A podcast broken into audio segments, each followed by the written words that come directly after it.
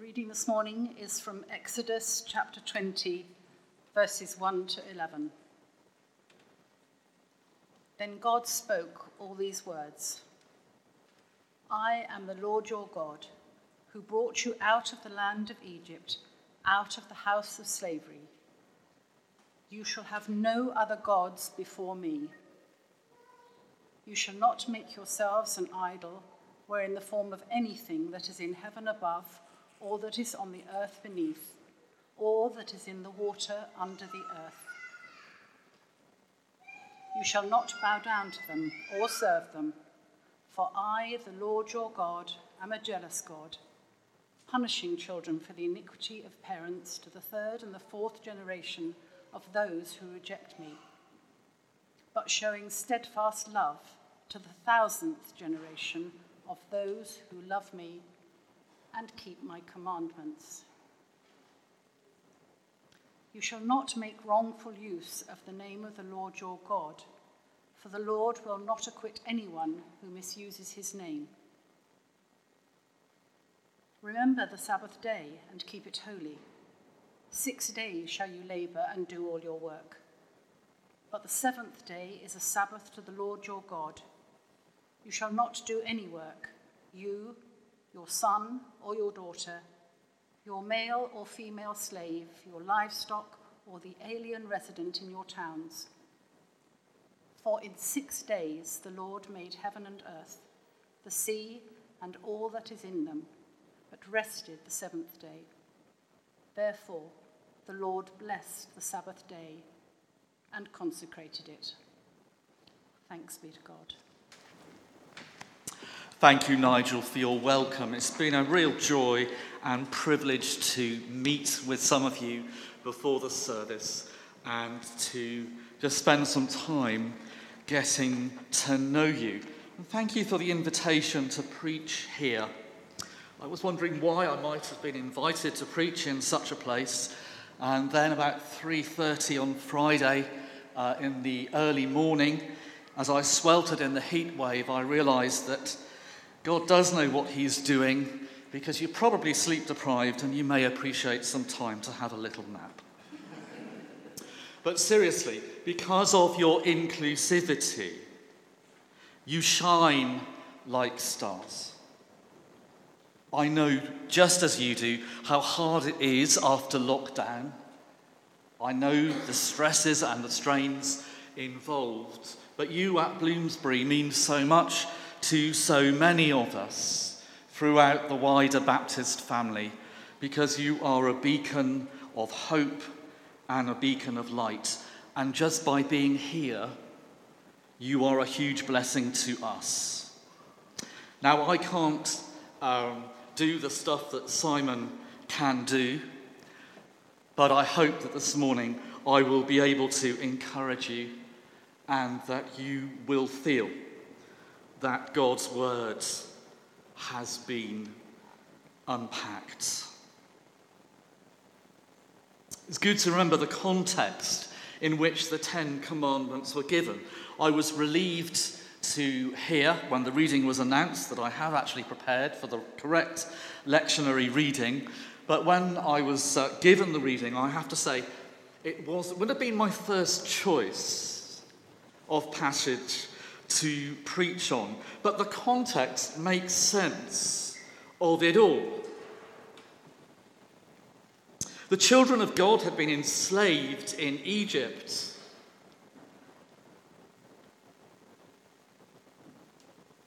And for so many of us today, their experience will have some similarity to ours. There will be moments in our lives when we will have felt restricted and trapped and unable to be our true selves.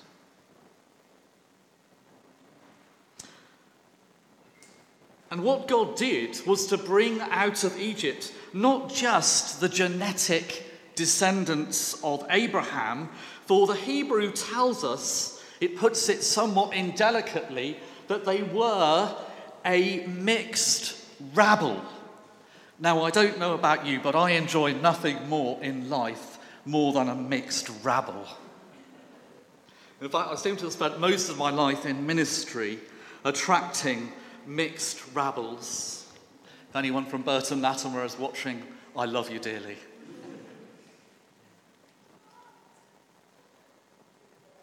And this is what God does. He gathers together all the waifs and the strays. He doesn't just gather together people who agree necessarily or who have the same backgrounds. And it's important to note that Israel was ethnically diverse as they gathered together for that first flight from Egypt. And now in the Sinai Peninsula, they are to experience, as they are gathered around the foot of the mountain, God's intense holiness and his presence as Moses receives the Ten Commandments at the mountain top. This is the moment when, having experienced God's holiness, they will receive the commandments that enable them to collectively embody God's holiness. For they have been called out of slavery in Egypt with a distinctive mission to embody God's nature in the way they live out social justice in their community life together. Does that sound familiar? It's a bit like being church. As the commandments are given, the promised lands are in the hands of people with no regard for human rights who are determined to expel anyone attempting to enter it. Obviously, it's very hard for us to imagine what that must be like. By way of contrast, the mission of the people of God is to create a just society in place of the existing brutal one, and it is to that end that the Ten Commandments, of which we will be looking at three, are given.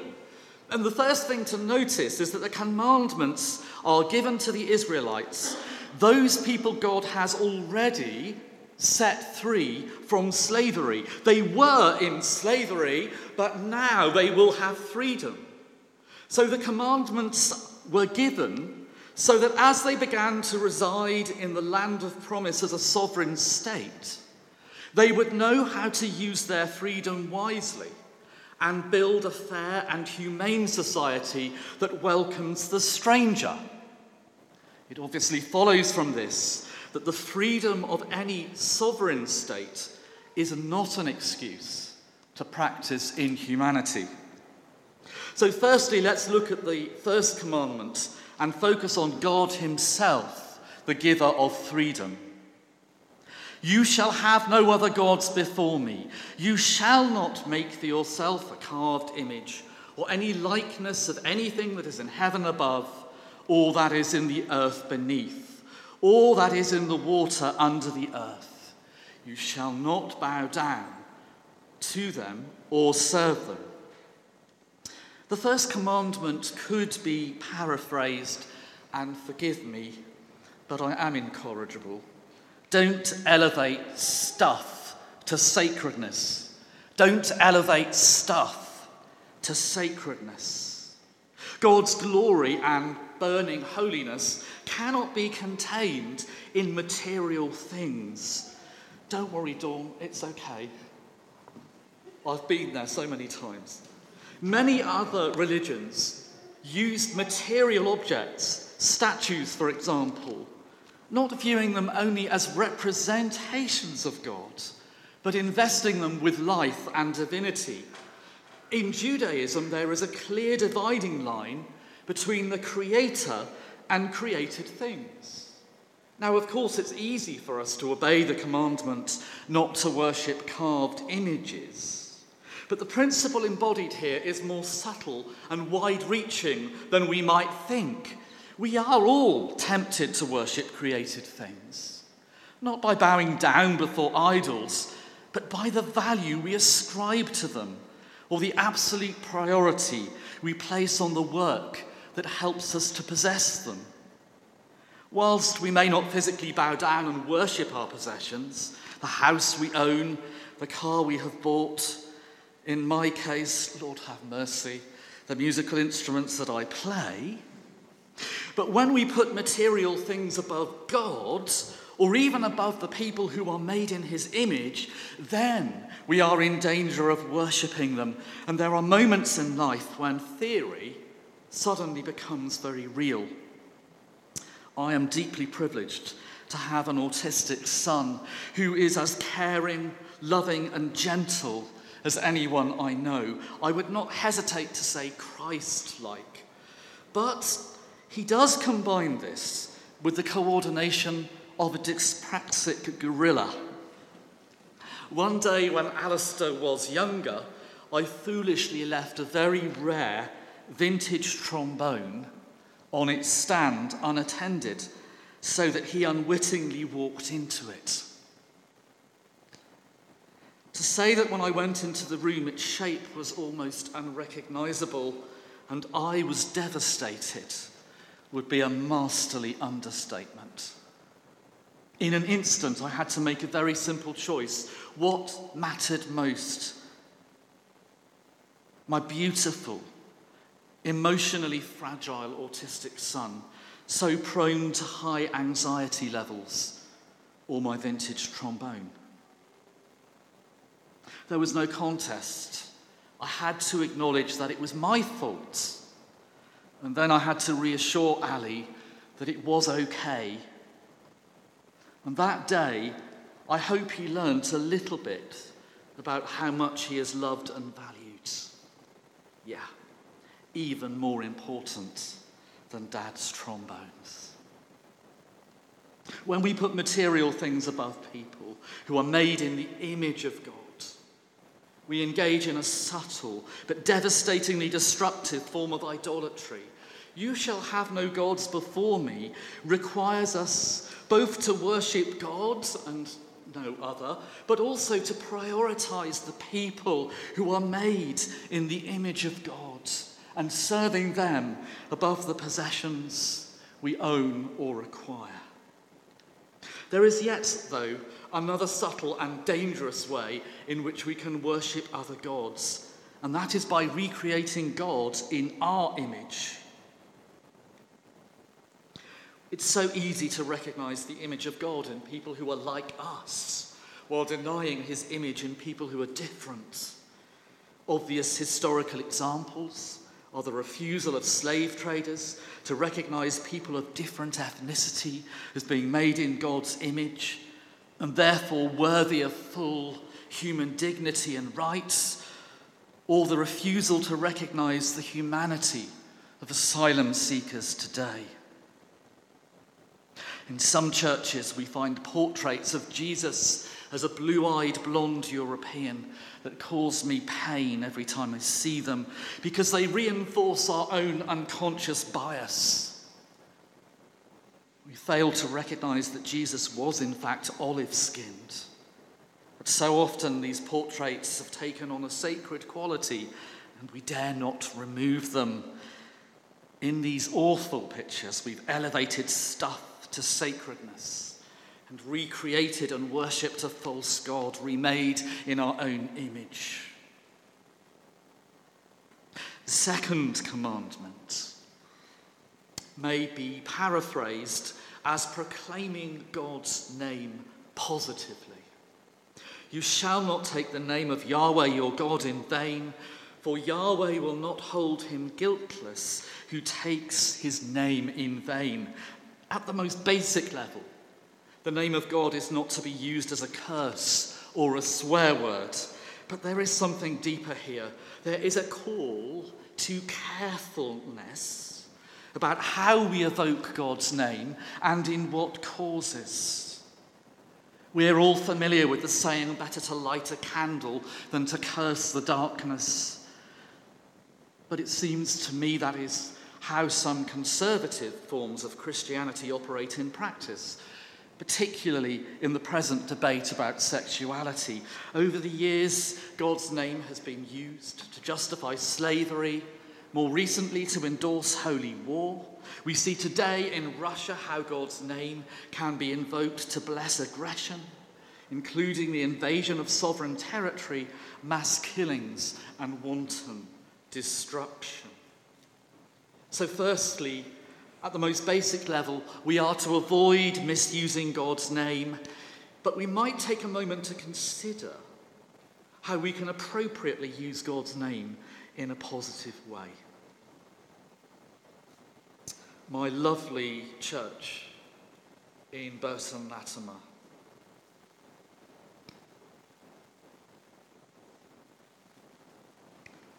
who I miss dearly um, on sabbatical. It's a privilege to have a sabbatical, but to be parted from them is uh, difficult. And they have allowed me to continue uh, with music. Although I'm a minister, therefore I'm very much involved with secular life. I have lots of relationships with unchurched people in the region we live in and beyond. Because when I go to a rehearsal, some kind soul will almost invariably drive me. Now, this may be because having been driven by me, driving me is much the less frightening alternative. But God uses our weaknesses as well as our strengths. And when someone's driving, they feel in control, and it's easier for them to talk. And I find myself having all kinds of conversations about God, about how we live out our faith in life as people drive me to rehearsals. And because they're in control, they feel safe. So important that as Christians, we put ourselves out there in situations where we are not in control and where, therefore, we can use God's name positively. A friend of mine recently said, When I'm with you, I can talk about the big questions of life without feeling threatened or got at. And all that happens because I'm such a terrible driver. So God uses our weaknesses, and it's in our weakness that so often we can share our worldview and our faith and our values with other people. So, in order to use God's name for good, we have to have a life outside of church. And to use God's name for good, we have to be engaging positively with the secular world. Rowan Williams used to say, When I meet someone, I ask myself, what is God already doing in their lives? And how can I support them with that? That's a wonderful way to share Jesus with other people, to see what God is already doing in their lives, to name and affirm the good that there is. There is so much in God's good creation that we can affirm, so much in secular life that points to God's goodness, mercy, and grace. In my case, much of that is found in the performing arts, where human creativity mirrors our creative God's goodness and beauty but in environmentalism, social justice, in any humanitarian endeavour, we see the image of God in humanity and we can identify and affirm it and speak in positive bridge building ways, enabling people to hear us without feeling threatened, judged, or condemned. So, using God's name positively opens the way for life changing dialogue. How we use God's name is so important. Not blaspheming is a good starting point. Not using it alongside other profanities is also helpful, but it is so much better if God is so much a part of our worldview that he pops up naturally in an unforced way when we talk about life and the values of the gospel so that others can understand what they are. The third commandment I have summarized as prioritizing sacred space to rest, reflect, and be renewed. And here I am speaking to myself. Remember the Sabbath day to keep it holy. Six days shall you labor and do all your work. But the seventh day is a Sabbath to Yahweh your God. On it you shall not do any work, you or your son or your daughter, or your male servant or your female servant, or your livestock, or the sojourner who is within your gates. Ah, this is not about strict Sabbatarianism, I think, in our context, in our world. But one way we elevate stuff to sacredness is by making things and overvaluing them. But more subtly, forgive me, by prioritizing the process of wealth creation over inhabiting sacred space and practicing Sabbath rest. So many people I have known have come to the end of all consuming careers, only to ask, in view of the cost to relationships, family, and community, what was it all for? The endless round of competitive corporate game playing reminds me of a story told by the Desert Fathers that perfectly illustrate the antics of a church I once served, which was full of people who instinctively jockeyed for position, power, and prestige, and who were more than happy to do each other down in the process. What a joyful 10 years that was. Abbot Arsenius, a late fourth century desert father, had a dream in his cell in which he heard a voice saying, Come, and I will show you the works of men. He saw two men on horseback carrying a beam between them, one besides the other. They were trying to enter the door of a temple, but the beam would not fit through the doorway crosswise and neither man would draw back to let the other go first, so that the beam could go in lengthwise. The dream concluded with a voice saying, Let everyone be watchful, lest his actions and labour be in vain. Sometimes we need to step out of the highly competitive and combative way of living that our society requires of us. If we are to be countercultural, if we are to experience God's holy and life giving presence, sometimes we need to slow down, as my deacons are always telling me.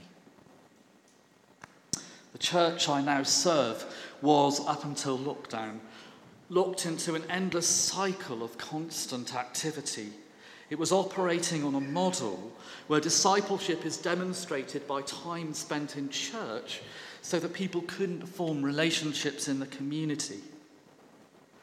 My church family are so deeply lovely and they allow me to have a, a, secular music life. And because of that, God brought a number of people into the life of the church with highly developed musical gifts that are a very real blessing. But it's only since lockdown that our congregational growth has speeded up as the church programme has been reimagined and slimmed down with fewer but more productive community building activities. More Sabbath rest and less strategically unproductive activity has meant more people sensing the presence of God among us and joining our congregation. It's a very strange time to go on sabbatical as it feels that everything is beginning to take off again, though it's not been easy in the interim period. So, Sabbath is not just about doing outwardly religious stuff. Worship, yes, is a part of Sabbath, but it's also about resting, having space and time in busy lives to slow down, to listen to the birdsong, to breathe deeply, to enjoy God's good creation, to read scripture meditatively, listening to the disturbances within ourselves, and then offering it all up to God I've personally found it adopting a Benedictine rule of life, spiritually life changing and life giving beyond my wildest dreams. There is only one commodity in life that is irreplaceable, and that is time.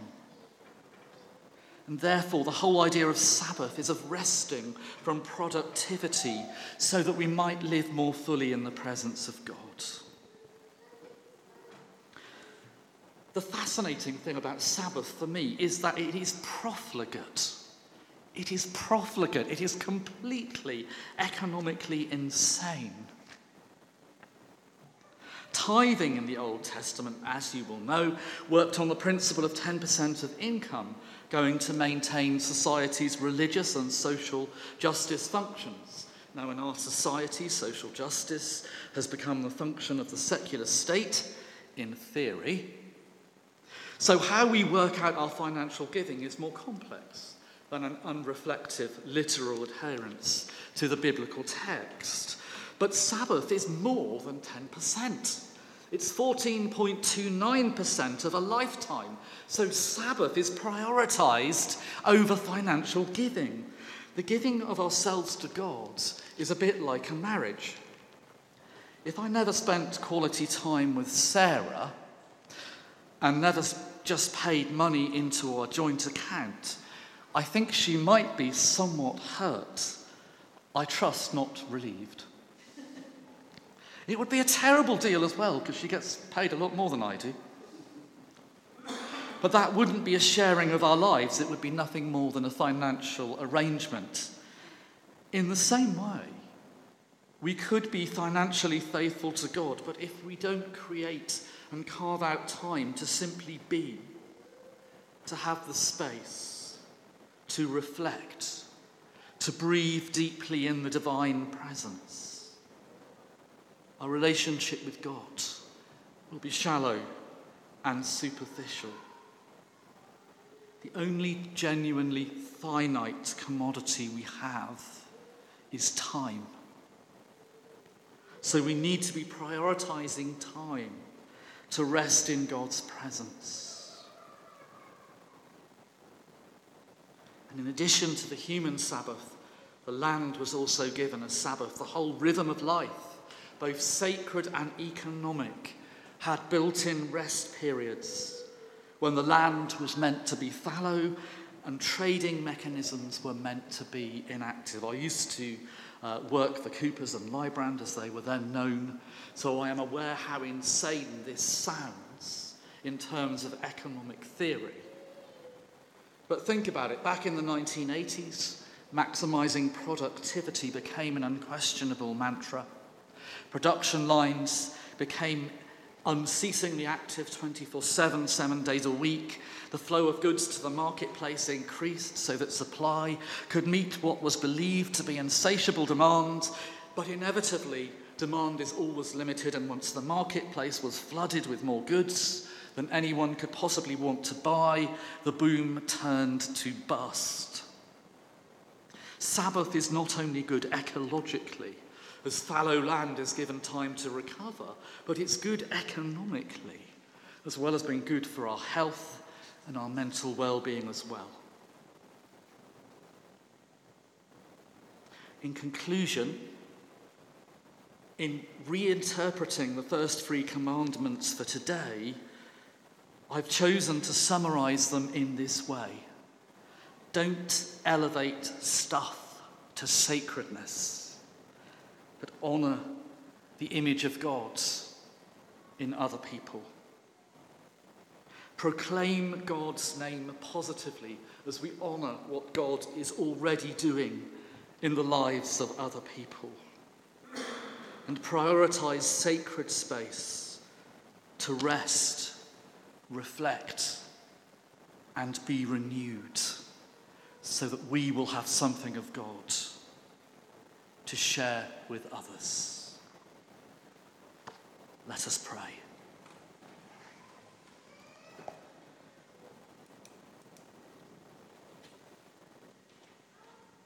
God, our Father, we thank you for your call on our lives to build a just society which honours the image of God in all his children. We pray for our government,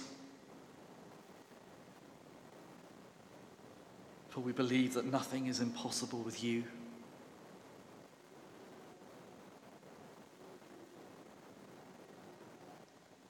We pray for all those in authority.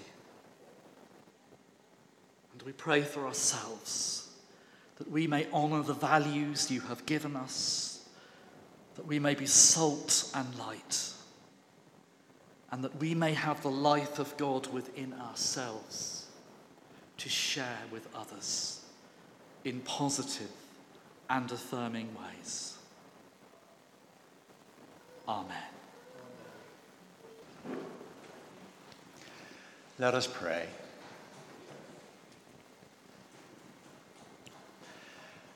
O Lord, our Lord, how majestic is your name in all the earth.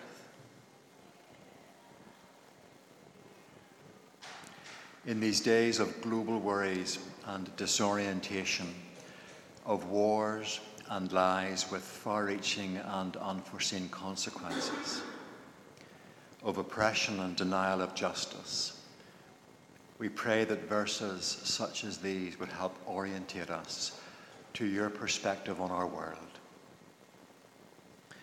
And so we pray for our world, for nations, for her peoples, for governments, leaders, those who hold authority. We pray for the values of the governance of Jesus to be cherished and aimed for.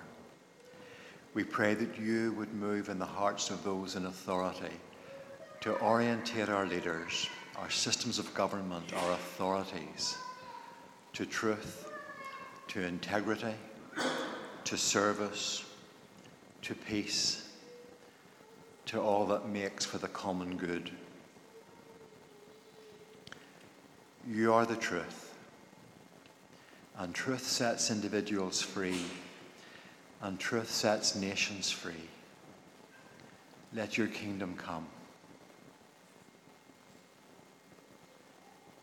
Lord, we bring before you the needs of our country, where many are struggling with the cost of food and basics, where we need food banks, where COVID numbers are rising again, where millions are having health treatment delayed or denied, where ambulances cannot move freely, where people groups feel disenfranchised or invisible, where our nation is conflicted as to how to respond to the refugee, the stranger, the other.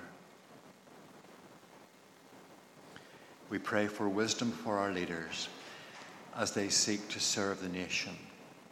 We pray for the values of Jesus to infuse their thinking, deliberations, and decisions. Lord, we pray for your kingdom to come. And we pray that you would, by your Holy Spirit, prompt us to know how we here at Bloomsbury can play our part in being an expression of your kingdom here.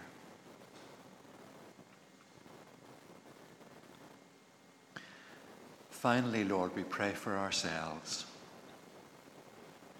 We are comforted by the thought that you know our frames. You know that we are dust, and fragile dust at that. Yet you love us and long for relationship with us. We ask that by your Holy Spirit you would reveal more of Christ to us and in us and through us. Your word tells us to not be anxious about anything, but in every situation, by prayer and petition, with thanksgiving, present your requests to God, and the peace of God, which transcends all understanding, will guard your hearts and your minds in Christ Jesus. So, Lord, we bring our requests to you and ask that your peace will guard our hearts and keep our minds where they belong, where they find sanctuary, where they find home. In our Lord Jesus Christ. Amen. And now may the grace, the understanding, the patience, and the compassion of the Lord Jesus Christ, the everlasting love and unfailing kindness of God, and the ever present felt fellowship and indwelling of the Holy Spirit be with each one of us, now and forever. Amen.